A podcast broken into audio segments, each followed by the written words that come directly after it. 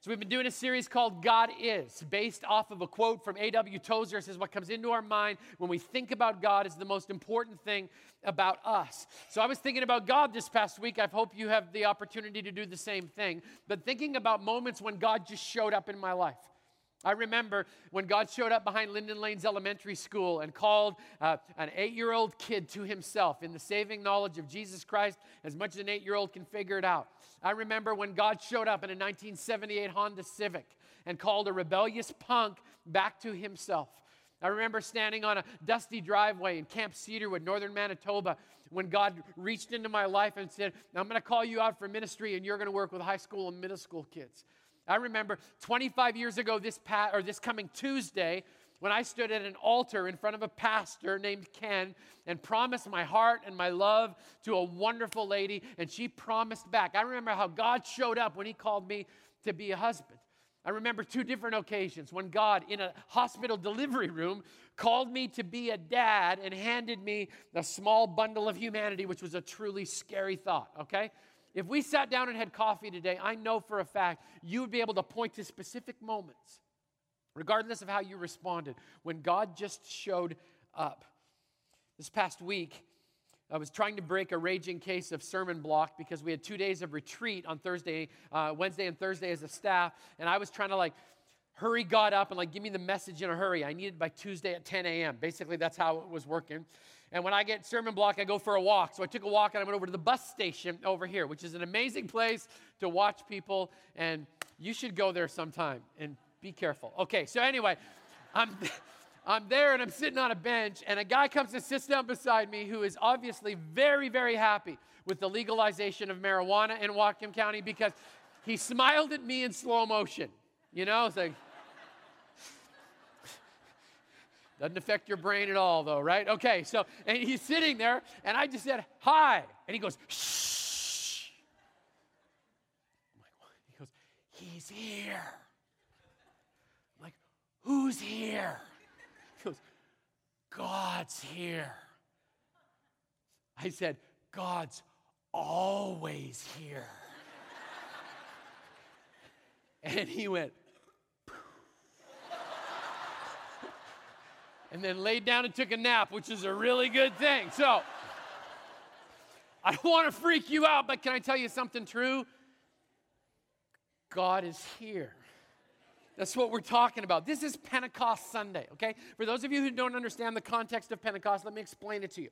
50 days after the resurrection of Jesus, 10 days after Jesus left the earth and went to heaven, God showed up in a brand new way.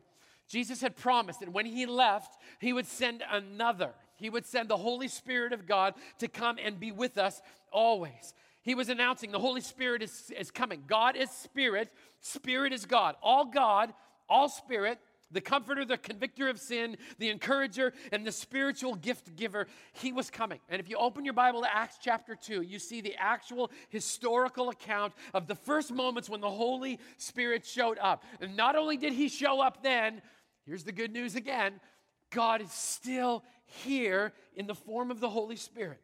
So I'm reading Acts 2 this week, and in the next 28 minutes or so, we are going to fly through Acts chapter 2 from beginning to end with this one single thought What happens when God shows up? What specifically happens when God shows up? Okay, are you ready? This is going to be like trying to take a sip out of a fire hydrant. Okay, stick with me. Here we go. When the Holy Spirit shows up, there's unity. Acts chapter 2, verse 1. And they were all together in one place. The Bible says that the disciples were in a specific location when God said to them and gave them the Great Commission. Said, Go ye therefore, preach the gospel, make disciples, baptize them in the name of the Father and the Son and the Holy Spirit. And then he gives them a promise. And I, lo, I am with you always, even to the very end of the age. So he gives them these marching orders, and then they leave from where they were and they head towards Jerusalem. Okay, let me show you some footage from our recent trip to Israel. This is the top of the Mount of Olives. Okay, it's called the Mount of Olives because there's olive trees up there. Okay, not rocket science, it just is. Some of these trees have been there for hundreds upon hundreds upon hundreds of years. And as you walk through them, you get this picture of Jesus and his disciples just being there. This is where Jesus prayed. And then they make their way to Jerusalem. It's about three quarters of a mile, not even very far, okay? And they come to this. This is actually a model of Jerusalem that we saw. and you can see the stacks of houses.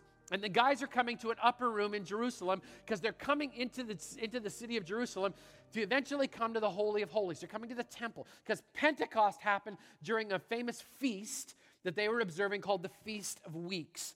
Okay? So we find them in an upper room and they're gathering there together. Unity of purpose and God's instruction has sent them there. Let me ask you a question Why are you here?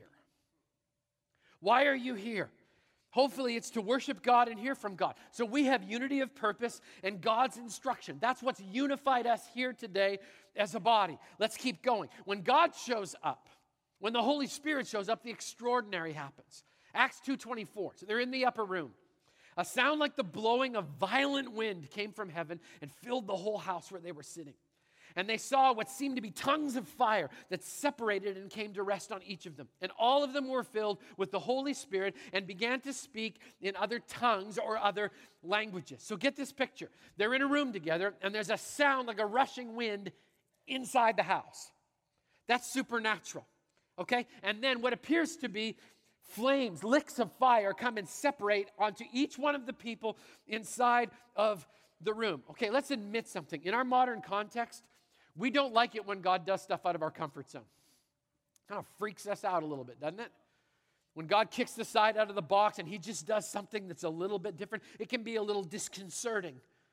Well, God's Holy Spirit invades this moment. And while it's scary, isn't that what every believer dreams of?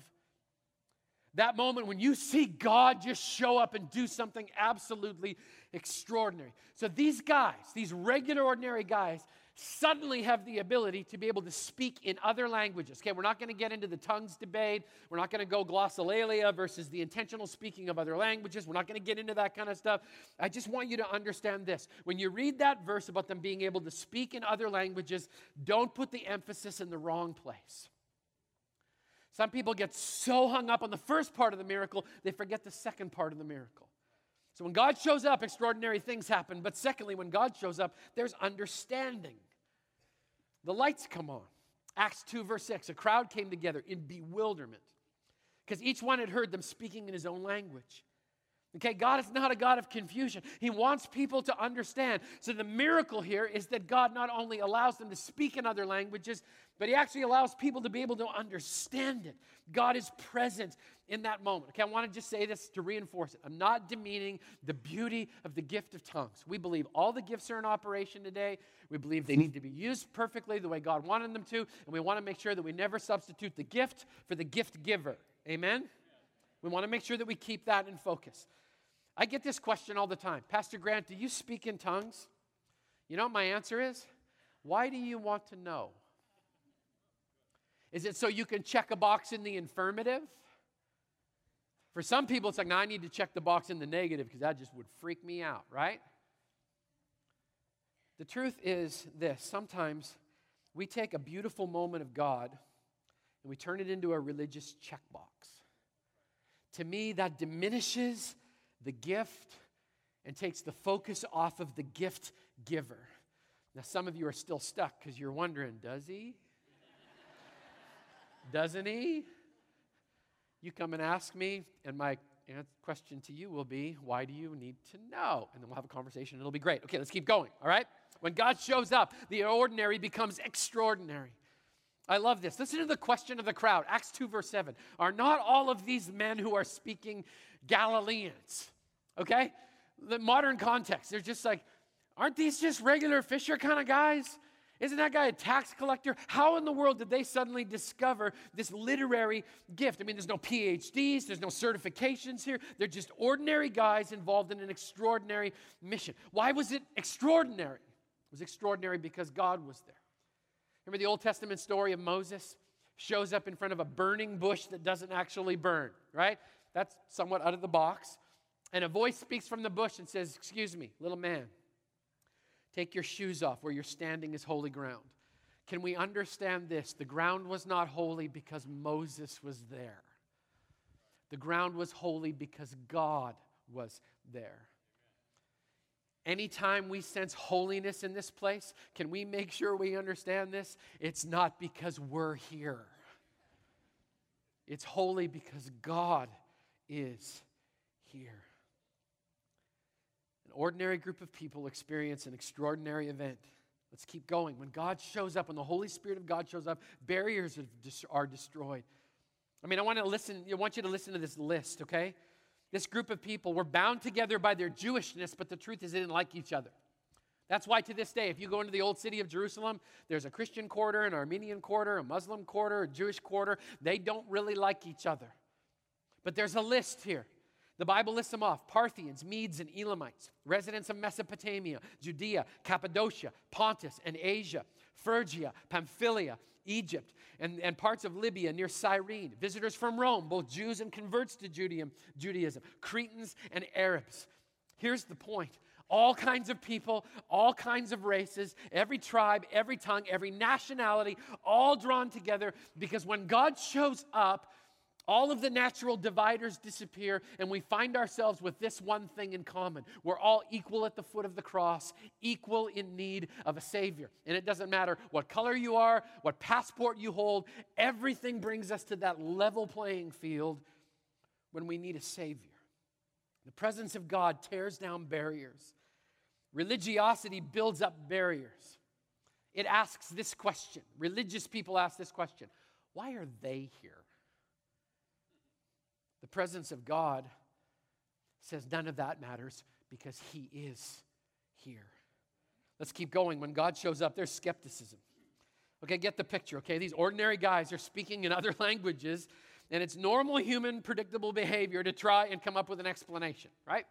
I can imagine there's somebody over here going, There's got to be a ventriloquist around here somewhere. Somebody over here going, These guys work for Rosetta Stone, right? It's an infomercial. That's what this is. Still yet, I'm sure there was other people going, this has got to be demonic. Why is it we give the devil so much credit when God's doing something amazing? I mean, but here comes here comes the human explanation, Acts 2:13. Some, however, made fun of them and said, they've had too much wine. I love that. They're ripped, right? They got totally wasted. It's nine o'clock in the morning, so apparently last night was a really good night for the disciples and the apostles. You know, when you hear that, I've got a quick question for you. When was the last time you saw somebody who was drunk actually get smarter? Just asking, right? All of a sudden, boom, IQ of 180. Where'd that come from, you know? Wow. When God shows up, there's always skepticism. It's the way humans work. Let's keep going. When God shows up, prophecy makes sense. Peter begins to quote an Old Testament prophet. 800 years before Jesus, a prophet named Joel shows up, and this was the prophecy God would pour out his spirit. And sons and daughters would prophesy, and young men would see visions, and old men would dream dreams, and both women and men would speak truth, and everyone who would call on the name of the Lord will be saved. These are good Jewish people. They would have been sitting there going, This seems familiar to me. What's going on? When God shows up, prophecy makes sense. All of a sudden, they're like, oh, wow, okay, that's real. That's real. It's being fulfilled right in front of them. They can't deny it. Then now they've got to make a decision. Where are we going to put the focus? Here comes. When the Holy Spirit of God shows up, Jesus is the bold focus. Okay, listen to Peter preach in Acts chapter 2. Fellow Israelites, listen to this. Jesus of Nazareth was a man accredited by God to you by miracles, wonders, and signs, which God did among you through him, as you yourselves know. This man was handed over to you by God's deliberate plan and foreknowledge. And you, with the help of wicked men, put him to death by nailing him to the cross. But God raised him from the dead, freeing him from the agony of death because it was impossible for death to keep its hold on him. Here's what Peter's big idea is in his message all eyes on Jesus. And that's what the Holy Spirit's message is, is still to this day. All eyes on Jesus. Jesus will glorify the Father, but everybody eyes on Jesus. You know, and it's amazing because that is a powerful message wrapped in an interesting package, okay? Here's what Peter basically says You're all murderers. Happy Sunday, right? You know, you're all murderers, and on top of that, you murdered the Son of God. Wow. I mean, that's not an easy way to win friends and influence people, is it? You know, here's what's scary we're all murderers. Our sin murdered the Son of God. And that would be tragic if Acts chapter 2 stopped at verse 23. But it doesn't stop at verse 23. Verse 24 But God raised him from the dead. Isn't that good? All of a sudden, it's just like, that's true, but God raised him from the dead. Let's keep going. When the Holy Spirit of God shows up, history bears witness to the truth. Peter's a smart guy. He points to the line of King David, which is really smart when you've got an audience, a Jewish audience. And he boldly states this in verse 25 Therefore, let all Israel be assured of this God has made this Jesus, whom you crucified, he actually calls the murderers twice, whom you crucified, both Lord and Christ. Peter names the Messiah. He says, All of these prophecies that you've been watching for and looking into in your Old Testament, all of them have been fulfilled in this man, Jesus. All of history, all of prophecy confirms that Jesus is Messiah. On our recent trip to Israel, we got to go to Qumran. Okay, Qumran is where they found the Dead Sea Scrolls. And we're actually standing on a hill. I'll show you a picture here. That's the actual cave. Bedouin sheep herder, little kid, throwing rocks into caves. That's what little boys do. Here's the sound of pottery smashing. Thinks, that's weird. Crawls into that cave and finds pot after pot after pot. One of them's broken. He looks inside, there's a piece of leather. He's a little capitalist, so he thinks, I'm going to sell the leather to somebody. Takes it into Bethlehem, gives it to a man who owns a store. The man looks at it and goes, That's a nice piece of leather. Flips it over, and there's Hebrew on the other side. Hebrew's exactly the same today as it was thousands of years ago. Identical. And he begins to read, and he all of a sudden realizes something. I'm reading the book of Isaiah. They end up excavating this entire area. You know what's amazing about Isaiah? In the Dead Sea Scrolls, it was the one book that was almost 99.9% intact. And it contains more messianic prophecies about Jesus than any other book in the Old Testament. And God put his hands over top of that one and said, I'm going to need to confirm that Jesus is exactly who he said he was. While we were there, I got to meet a scientist who was working in the area, and then he sent me his latest article. So he's a scientist, and he was measuring the mathematical probability of those scrolls actually surviving. He wrote this. He said, The mathematical probability that the humidity, the temperature, the thickness of the clay pot, and the thickness of the, of the scroll would all line up to the point of this miraculous protection is akin to God placing his divine hand or protection over these sacred words. All of history says Jesus. Let's keep going. When God shows up, there's conviction, not condemnation. Conviction is when the truth of God cuts through all your excuses and all your failures, and then you have an opportunity to act. Acts 2:37 says this, when the people heard this, they were cut to the heart and said to Peter and the apostles, Brothers, what shall we do? That's a good question. What should we do when God shows up? Should we worship? Absolutely. Should we humble ourselves? Absolutely. Should we cower in the corner because of our sin? Sometimes. Sometimes in confession and contrition. Should we seek to touch his face? Absolutely. When God shows up, there's conviction that something needs to happen, which flows into the next point. When God shows up, there's a call towards transformation. Because here's what Peter says repent and be baptized. Each one of you in the name of Jesus Christ for the forgiveness of sin. And then you'll receive the gift of the Holy Spirit. I mean, it's just, it's in such simple little pieces. Repent. God, I was wrong. Be baptized. God, I'll obey for the forgiveness of sin. God, would you forgive me? And you will receive, God, I'm open. Fill me up. It's a call to transformation. When the Holy Spirit of God shows up, here it comes. People learn and gather and eat and pray and see miracles. Most of the time, when we preach Acts chapter 2, we ignore the first 41 verses. We start reading in verse 42. Doesn't invalidate the power of verse 42 through the end of the chapter, but boy, aren't you glad you got to hear the first part of the story, right? Verse 42 says this And they devoted themselves to the apostles' teaching, to fellowship, breaking of bread, to prayer. And everyone was filled with awe at the many wonders and signs that were performed by the apostle. When the Holy Spirit of God shows up, this is what believers are supposed to do. They're supposed to learn. Supposed to open our minds and say, God, what it is that you are supposed to be saying to me today. They're supposed to gather.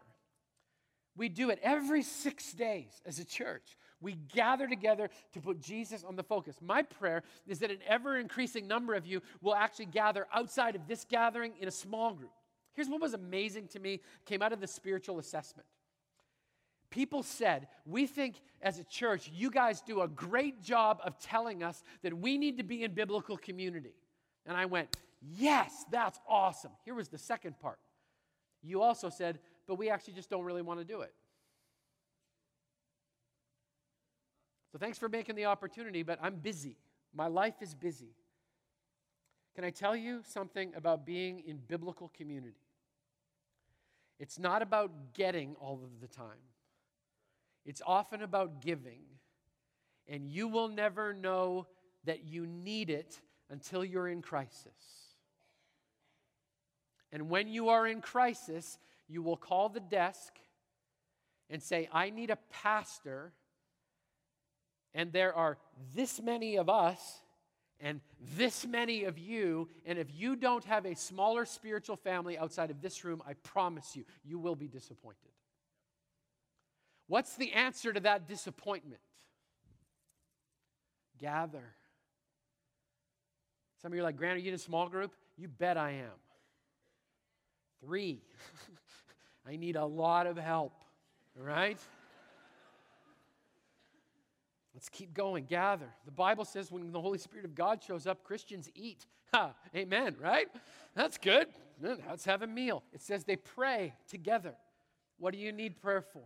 What do I need prayer for? And it also says, don't ignore this. Then they have opportunity to watch miracles of transformation and healing and answered prayer and growth happening all around you. Let's keep going. When the Holy Spirit of God shows up, physical and spiritual needs are met.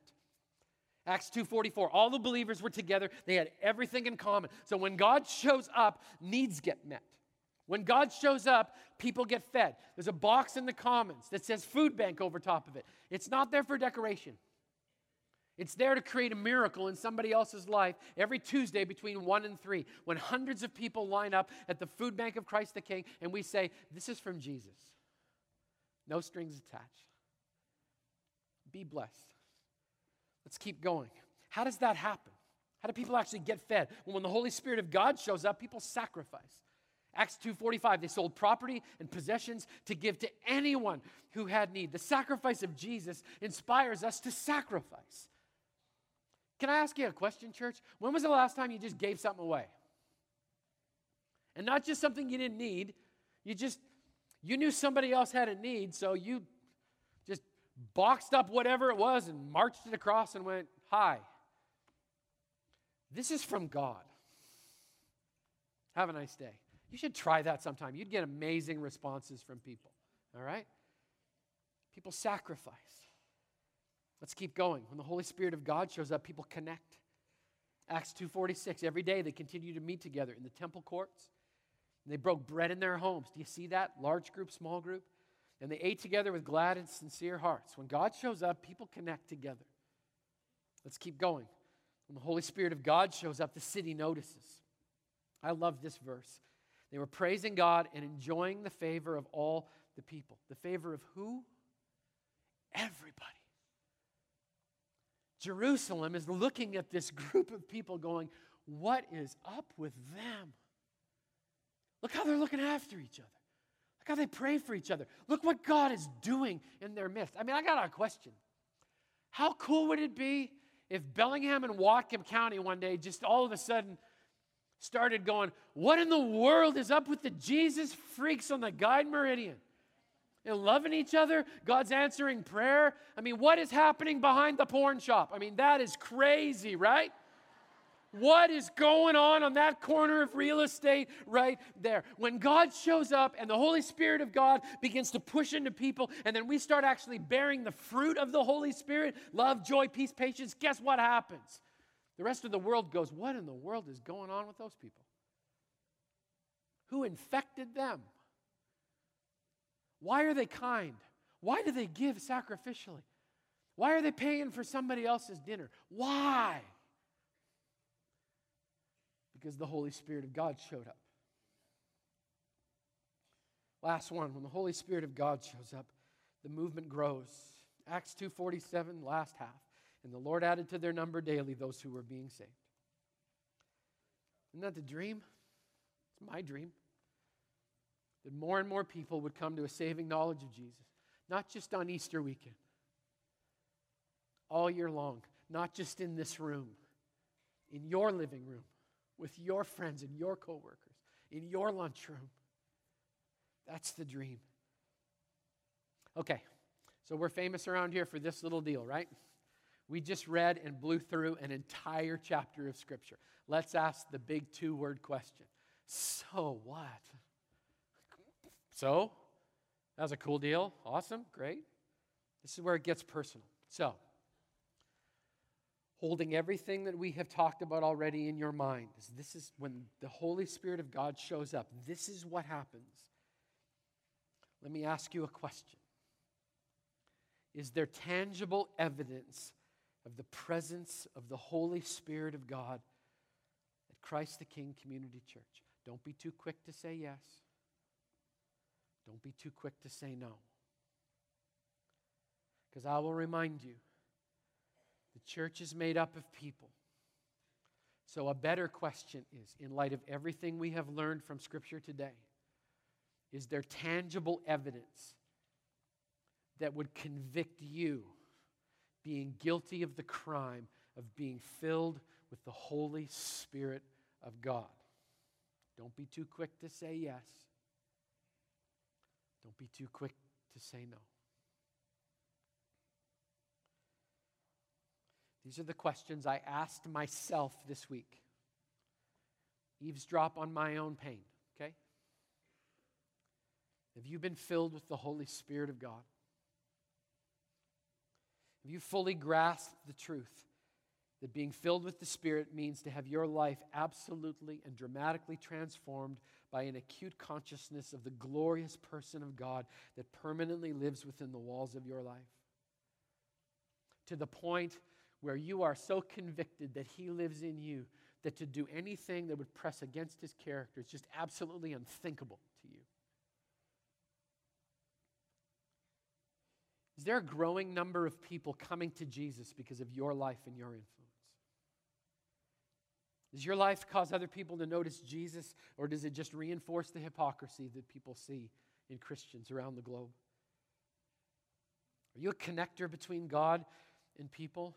Here's a convicting, convicting deal. If you are filled with the Holy Spirit of God, where's the fruit? Where is it? If it's not there, that should be convicting. Do you sacrifice?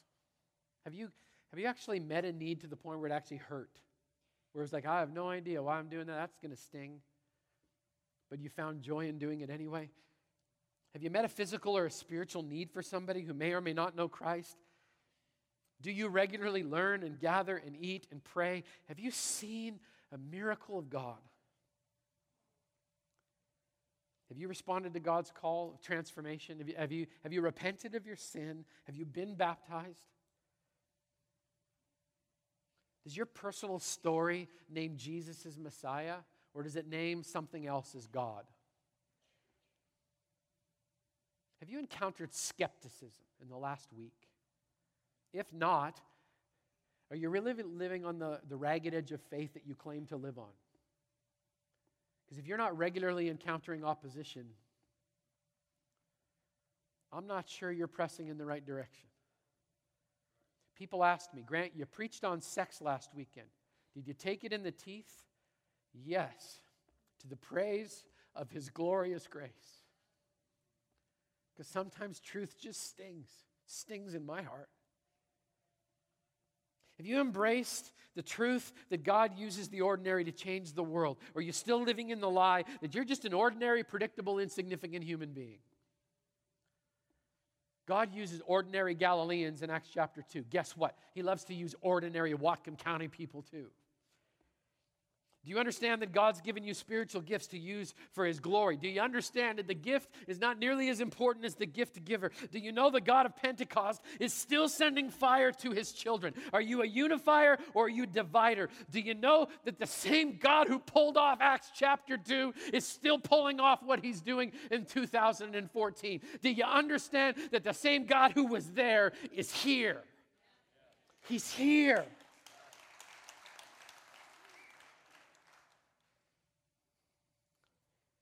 May the Holy Spirit of God fill us with an ever increasing passion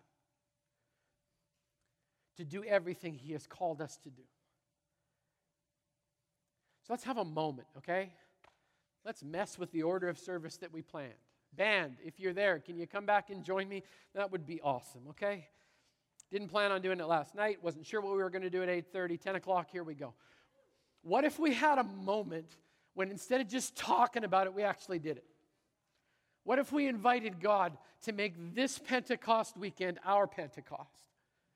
And say, God, whatever you want to do, I don't care.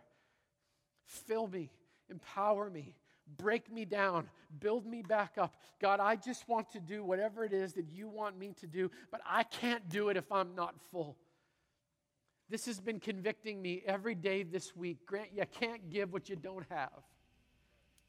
You can't. And I'll tell you what, there's days when the pot's just empty. The pot of my soul, it's empty. And I need God to fill me. So here's what we're going to do. Would you join me in standing right now? And would you join me in praying that God would fill us? And then we're going to sing together. And can I just encourage you? I know some of you are just like, this is where it gets weird for me, Grant. If you always do what you've always done, you will always have what you've always had. Today, when you pray, let it be an expression of your own soul. And then as we worship, reach for Him. Make yourself wholly available. Let your body express what's happening inside of your heart. Wind begins to blow, don't freak out. We're not playing with the AC. And if it doesn't, say, God, let it blow in my soul. Allow the sail of my soul to capture the wind of your spirit.